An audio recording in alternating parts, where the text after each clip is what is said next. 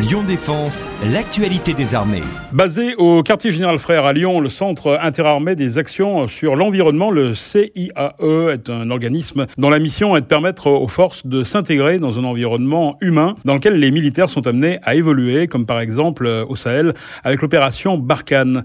Au sein de celui-ci, les militaires de l'armée de terre, de l'armée de l'air et de l'espace, de la marine nationale et des civils de la défense œuvrent pour faciliter le dialogue entre les acteurs locaux et les militaires français en mission à l'étranger. Face à l'évolution des menaces et des modes d'action des adversaires, les armées ont adopté une approche globale de la gestion des crises qui comporte notamment le développement. Les interactions entre les acteurs civils et militaires sont inhérentes à l'environnement opérationnel dans lequel les armées sont déployées. Ainsi, le CIE mène des actions de coopération civilo-militaire, les CIMIC, au profit de la population. Pour nous en parler, nous recevons aujourd'hui l'adjudant Nicolas, qui est chef d'équipe CIMIC en opération. Bonjour. Bonjour mon adjudant. Bonjour. Première question d'abord toute simple, pouvez-vous vous présenter? Je suis le chef du bureau budget euh, du Centre interarmé euh, des actions sur l'environnement. Lorsque je suis euh, projeté en opération, comme ça a été le cas au Sahel dans le cadre de l'opération Barkhane, j'occupe la fonction de chef d'équipe CIMIC, c'est-à-dire que je mène des actions de coopération civilo-militaire au profit de la population. Les actions civilo-militaires consistent à faire le lien entre les militaires français, la population et les autorités locales civiles et militaires. Il peut s'agir de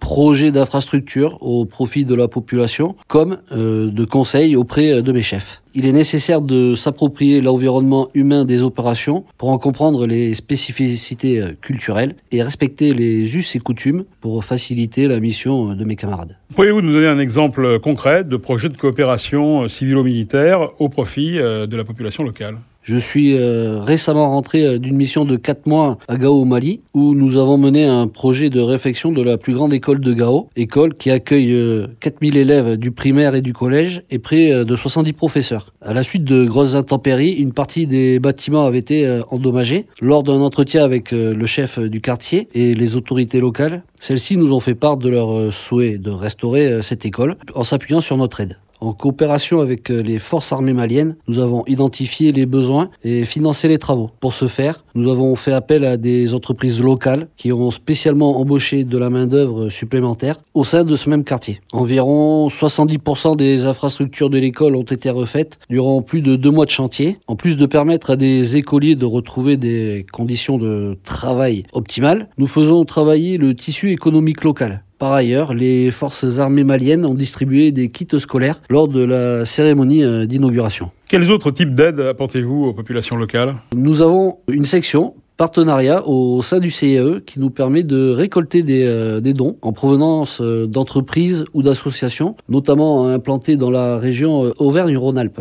Par exemple, le laboratoire tétramédical, basé dans la région, a fait un don de 6 palettes de matériel médical, comprenant des kits d'accouchement, d'urgence chirurgicale, des pansements, ainsi que d'autres biens consommables. Nous avons euh, également acheminé par des euh, moyens militaires du matériel de laboratoire, ainsi que des livres offerts euh, par la ville de Thionville, la ville marraine de Gao, à son université. Notre euh, section partenariat démarche quotidiennement des entreprises pour trouver des dons utiles euh, aux populations. Dernière question, quelles sont les qualités nécessaires pour travailler au sein des CIMIC euh, Pour ma part, les qualités nécessaires pour travailler au sein d'une équipe CIMIC sont l'ouverture d'esprit et le respect. À l'image de mes camarades qui proviennent de l'armée de terre, l'armée de l'air et de l'espace, de la marine nationale et de la gendarmerie, nous avons tous des profils et des parcours variés avec un même point commun, le goût de l'interculturalité. Il s'agit de cette faculté de s'intéresser à la culture de l'autre, de respecter euh, ses us et coutumes pour mieux se faire comprendre et euh, se faire respecter et accepter, faciliter ainsi la mission des armées en opération à l'étranger. L'ouverture euh, sur l'autre et le respect restent l'une des particularités bien françaises de nos armées. Merci, mon adjudant, de nous avoir renseigné sur ces CIMIC. Merci beaucoup.